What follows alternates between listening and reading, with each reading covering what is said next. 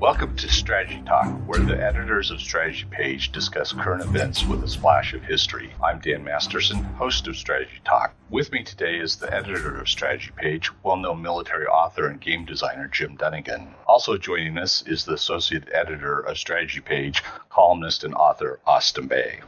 Welcome, Jim and Austin.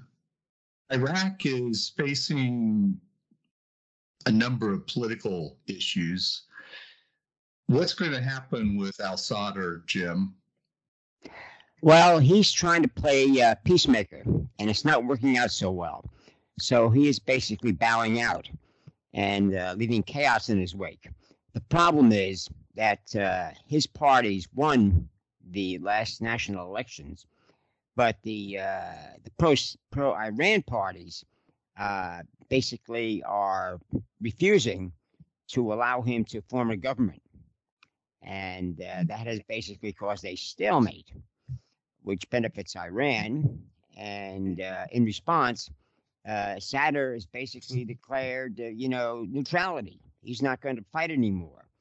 Uh, now that's caused a stalemate, but you know, Iraq is no worse off because uh, they they have a choice between either uh, continuing to struggle, and uh, that allows the um, pro-Iranian uh, PMF militias uh, to uh, to fight, as it were, uh, on their behalf. And uh, you know, Sadr doesn't see any you know benefit in that, so he's just you know declaring himself neutral and uh, letting the Iranians stew in their own juice. Now that remains to be seen because they are armed and dangerous, and but they're not powerful enough to take over the country. So there we go. Stalemate, stagnation. So Austin, this uh, broke out into violence last month. Uh, yeah, last month.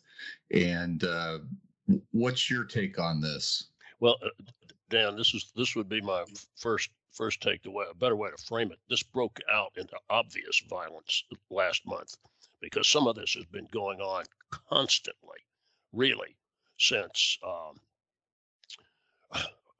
really since uh, 1991.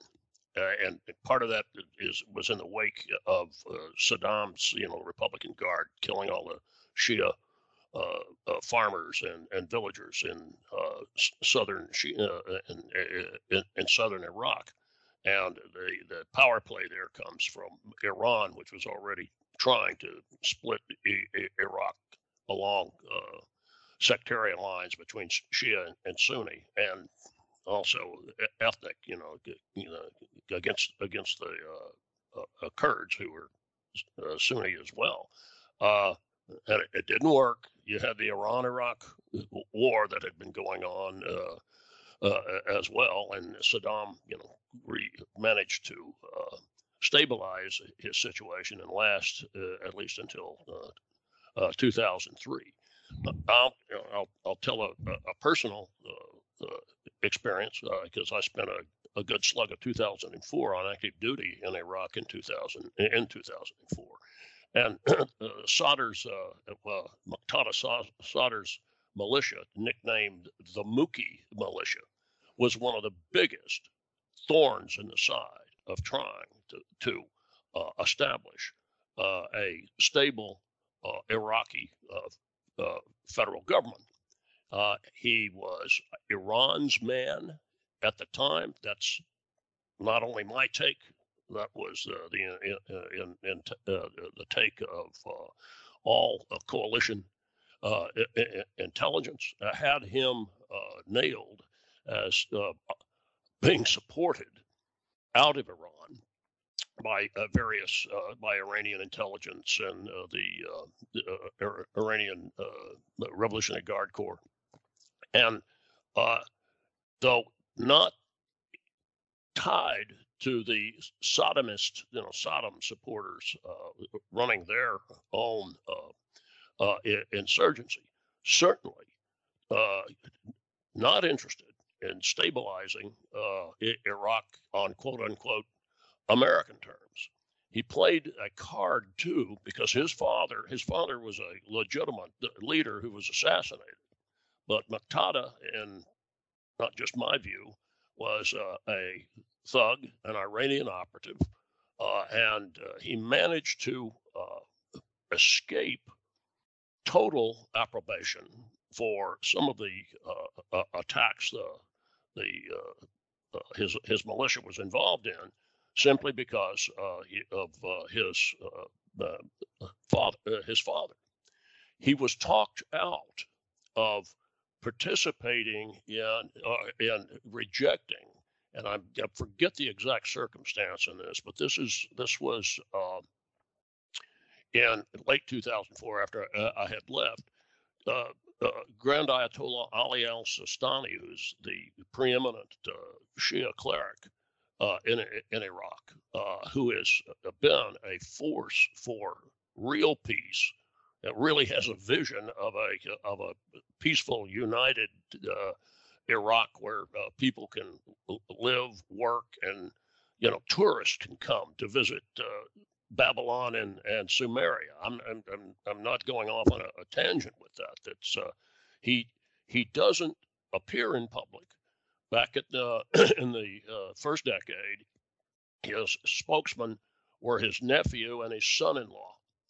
But I uh, I know from uh, talking with uh, some uh, American and allied senior officers who had uh, met with him, and primarily there was a British uh, meeting with him. That that was where the Grand Ayatollah.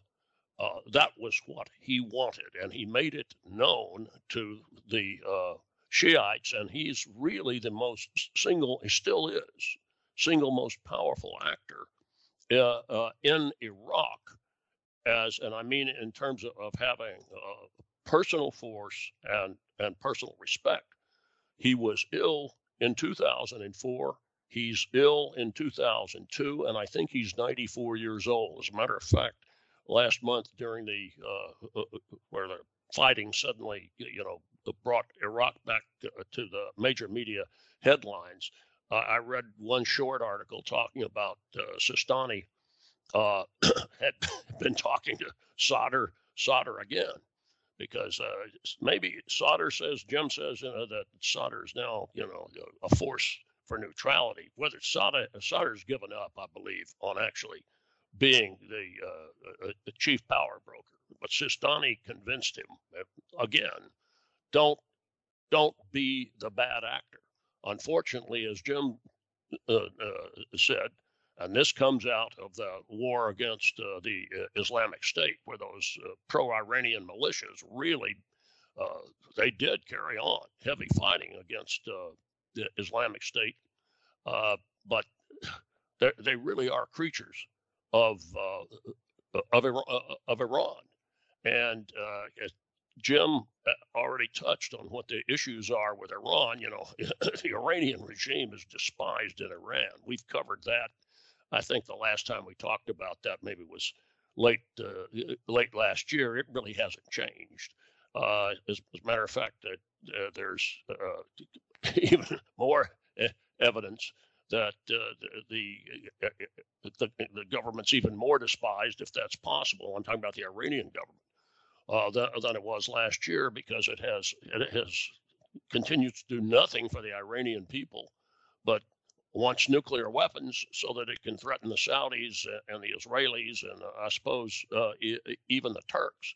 But the one place, the one thing they can do, and this is something else we've talked about on in, uh, on strategy talk, is the Iranians uh, make a living causing trouble. As it, you know, Jim called it, I think their meddling operations, violent meddling uh, is uh, the way to uh, way to describe it. You see that in Yemen, you see that in southern Lebanon, you see it in Syria, you're seeing it in Iraq again, and they uh, have also uh, pursue it no longer as obviously and successfully as they did in in the uh, in the Balkans. Uh, the Turks more or less shut them down about three years ago by catching about 100 Iranian agents in a big operation that uh, uh, the uh, both the, the, Turkish gendarmerie and uh, MIT, their uh, intelligence service. And that kind of quietly shut down a lot of Iranian troublemaking in Turkey. I would advise the Iranians to pick on somebody else other than the Turks. Just let Erdogan be crazy instead of uh, giving the, him another uh, target. So I hope that I made something out of that. Sadr is, uh, for a number of reasons, has sidelined himself. Some good, some bad, but there is a power vacuum that the federal government, such as it is, uh, can't fill and the Iranians are trying to fill it, but they've got their own problems. Jim, Iraq is still facing some problems with terrorists, right, from ISIS? Yes, uh, but but the uh, but, but Sadr has become a nationalist, and uh, he will fight against uh, Islamic State. Um, well, he did fight against them. His guys fought against them, Jim. I, I know, but he, he basically is, is also, you know, the uh, that's a that's a secondary enemy. He's mainly you know a nationalist against Iran. Uh, he tried you know being aligned with Iran, and he found out the Iranians were only there for Iran. you know he he long time believed in this uh, the Shia uh, you know internationalism, uh, but he found out uh, quickly that uh, eventually that the Iranians are basically out for Iran at the expense of anybody who gets in the way. Uh, and so, as Austin pointed out, you know, Sadr has now declared himself neutral because he says, he says you know, there's there's no point in fighting uh, the Iranians because ultimately uh, they're never going to gain control of of Iraq, and uh, you know, basically he's going to you know let Sadr's going to let you know everybody else you know uh, join the opposition, as it were, um, until the Iranians realize that you know, they're outnumbered, uh, they're disliked. Now, one thing that's changed is the Iranians have supported Russia in Ukraine, and they've been sending them weapons. They have a they have an easy connection. They can basically ship across the Caspian Sea. Both uh, Russia and Iran have ports on the uh, you know that inland that inland sea, and uh, they've been shipping uh, weapons, UAVs, uh, the ones they've been using to attack you know, uh, the Saudis and everybody else in Yemen. Turned out those uh, those UAVs weren't as uh, weren't as effective as uh, Iran uh, told the uh, you know the, the, the Russians they were. I mean that's that's been demonstrated in in um, in Ukraine. Now that may just be the fact that the the Ukrainians are much more competent fighters than any other opposition the Iranians have gone after. So they're sort of regretting that but they basically, you know, uh, made this alliance with with Russia, and they expect that to yield long term benefits. You know, once the Ukrainian war is over. Uh, so a lot depends on you know how quickly uh, uh, the Ukrainians win. Right now, they're winning, and as they are winning, that means you know uh, you know Sadr and the Iranians are losing. Uh, so it's one of those interesting situations where you have intertwined conflicts which is not unusual in the Middle East. Um, and but now it involves you know a European country, uh, namely Ukraine, and Ukrainians are doing pretty well for themselves. Uh, so they may be the ultimate downfall of uh, of Iranian uh, ambitions, uh, you know, throughout the region, especially in the Middle East, where they concentrate. Austin, is there any chance of outright military conflict between Iran and Iraq? Uh, is there a chance? Yes. Uh, uh, is it likely? That's a tough call. I there is a a low grade war going on right now, but it's being waged inside Iraq uh, by by the Iranians, and they've been doing that really since. Uh, well, depends on when you want to start the clock, but the clock definitely starts in, in 2003. Here, here's one of the dimensions of it. And if uh, there were another administration uh, in power, I would think the Iraqis would be able to rely on uh, an American uh, American support, uh, immediate American support, if the Iranians uh, launched a, an overt attack. That had been part of the agreement withdrawal in um, and what was that 20, uh, 2011 during the Obama administration, and, and certainly it, it, the Obama administration filled it by providing uh, support against uh, the Islamic State and the Trump administration, even after coming in and saying we're going to withdraw everybody out of Syria and elsewhere, still maintained a, a, a presence in part to uh, fight the is- Islamic State, but also it provides, uh, and this this is something that from the you'll get from the Kurds, uh, Sunni uh, Arab Iraqis, and, and and and Shia Iraqis, is that you know no matter what we actually say, the having uh, uh, the United States and remnant coalition partners there, they, there's seen as we're seen, the U.S. is seen as a fair arbiter, and actions over time have have uh, have uh, uh, borne that uh, borne that out. That's that's why one of the things going on when the actual withdrawal was um, negotiated, and at the time, the now Secretary of Defense Lloyd Austin, but he was uh, uh, the I think he was CENTCOM commander at the time. He had a uh, nightlight force, uh, as he was called. He was going to leave about ten thousand soldiers, American uh, soldiers, uh, in Iraq as as a residual force.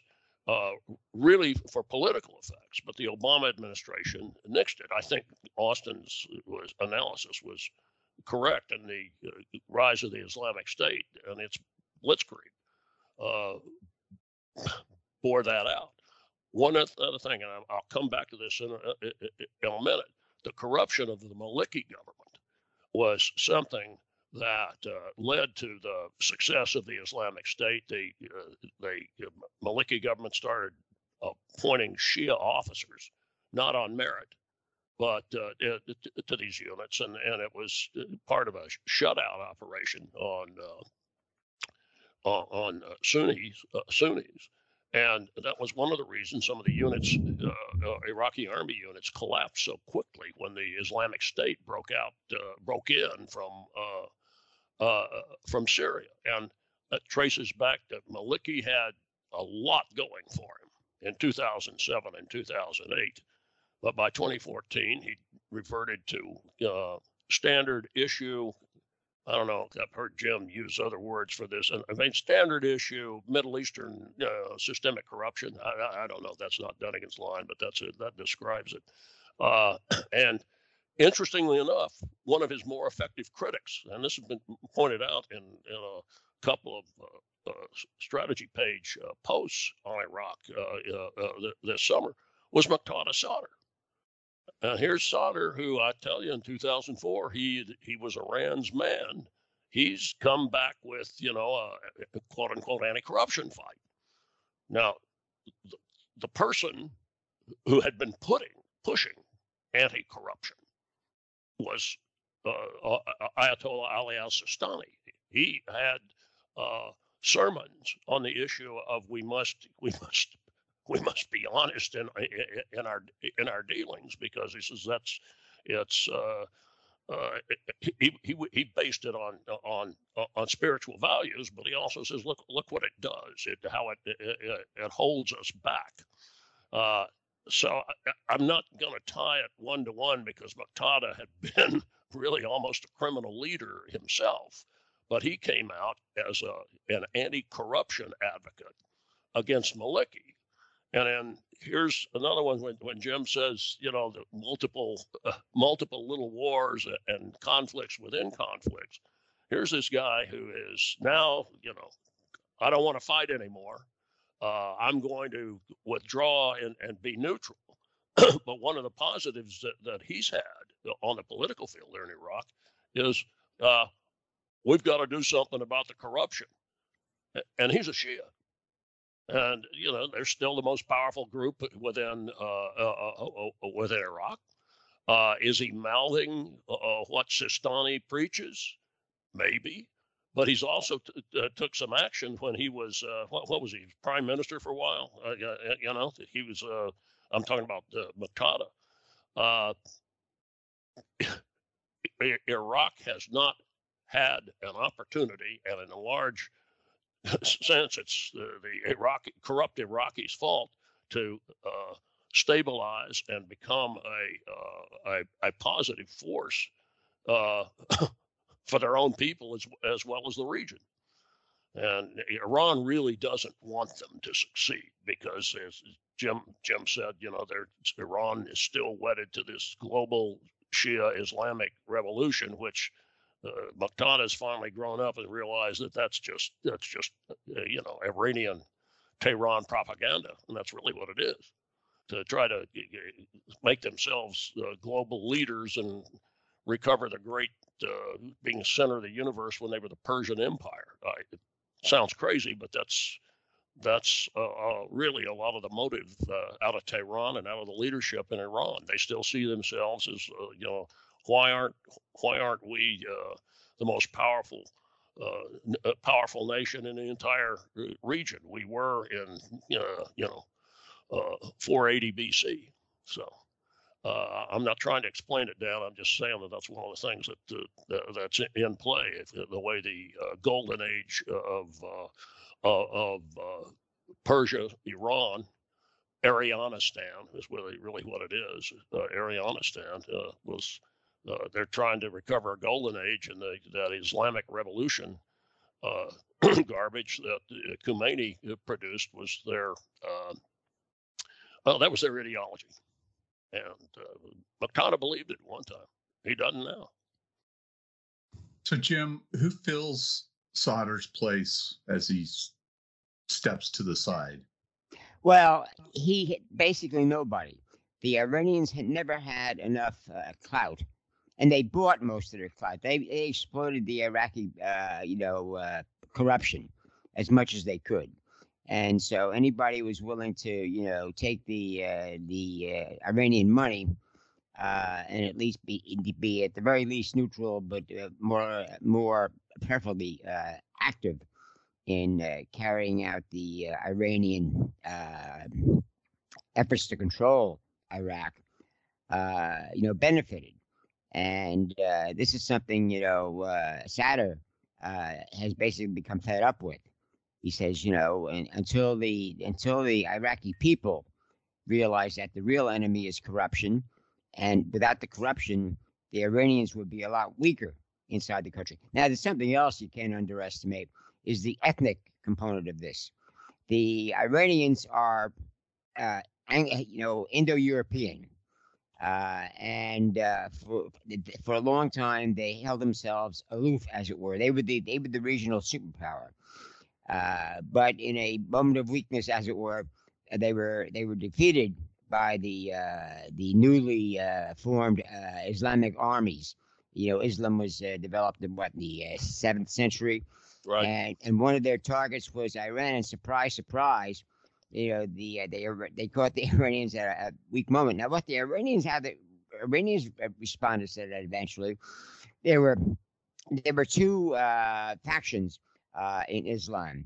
Uh, one was the Shia, which are a minority, about ten percent of all uh, uh, Muslims are, are Shia.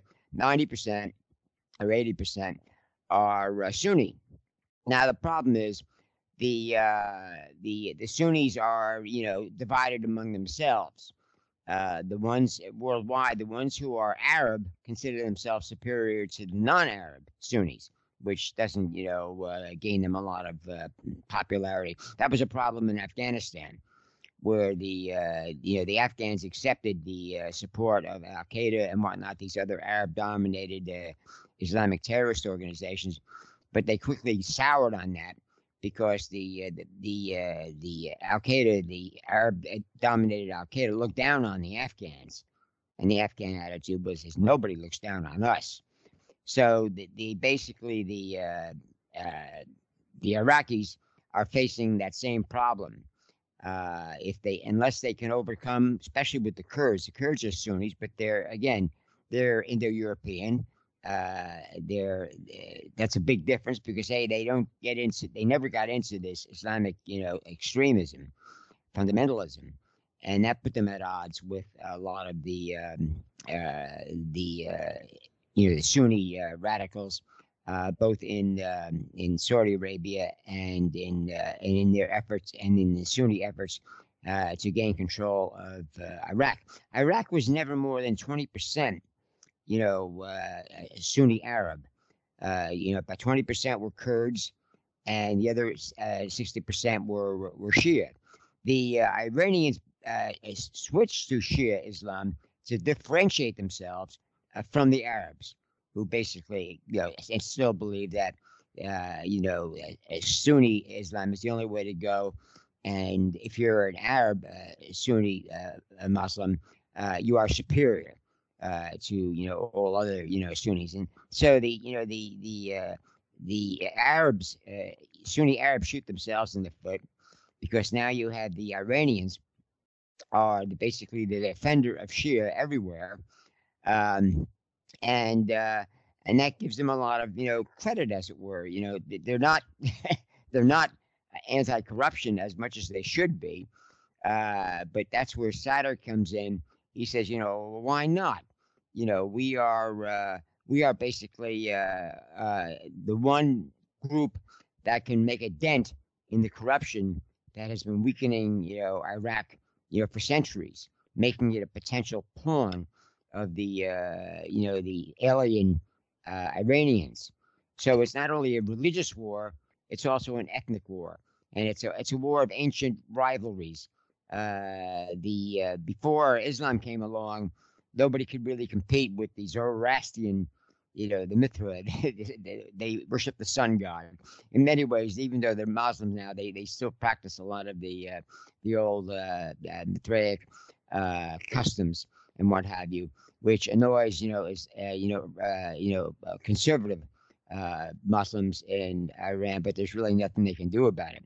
Um, but you know, the, you still have that that that constant conflict between the um, uh, the the Iranians and the uh, and the Arab and the Arabs and the and the Kurds, uh, and uh, this is not ending in Iraq because now you have this perpetual civil war, uh, which nobody is winning. Austin, where does this go from here? Dan, I think I touched on that early on. I, don't, I really don't want to here's what uh, I, I, I suspect. I'm not making a prediction, but I suspect we're going to see this kind of turmoil continue for at least uh, two or three years. And uh, it's, it, I don't think it's going to get out of, uh, quote unquote, out of hand into a shooting war between Iran and Iraq. The Iranians really are under uh, a lot of other pressures. And that that includes uh, facing the Israelis and the uh, Gulf Arabs, who are now, you know, quasi allies from the Abraham Accords, you know, over the uh, uh nuclear warfare issue. Uh, the one reason that uh, I, I see this, and you know, I'm not trying to predict the future by just predicting the present on this, is that uh, international uh, organizations, UN, uh, world powers that have been in, interested, involved, uh, the U.S. Uh, specifically, uh, everybody right now is focused either on Ukraine or, in the case of the United States and its Pacific allies, the rising threat of China. And Iraq is something like uh, Iraq problems with Iran and internal problems, old news. And a lot of people have said the corruption issue is essential to uh, fundamental to your problems. Again, I I credit uh, Grand Ayatollah Ali Al Sistani with that he, he was delivering that message.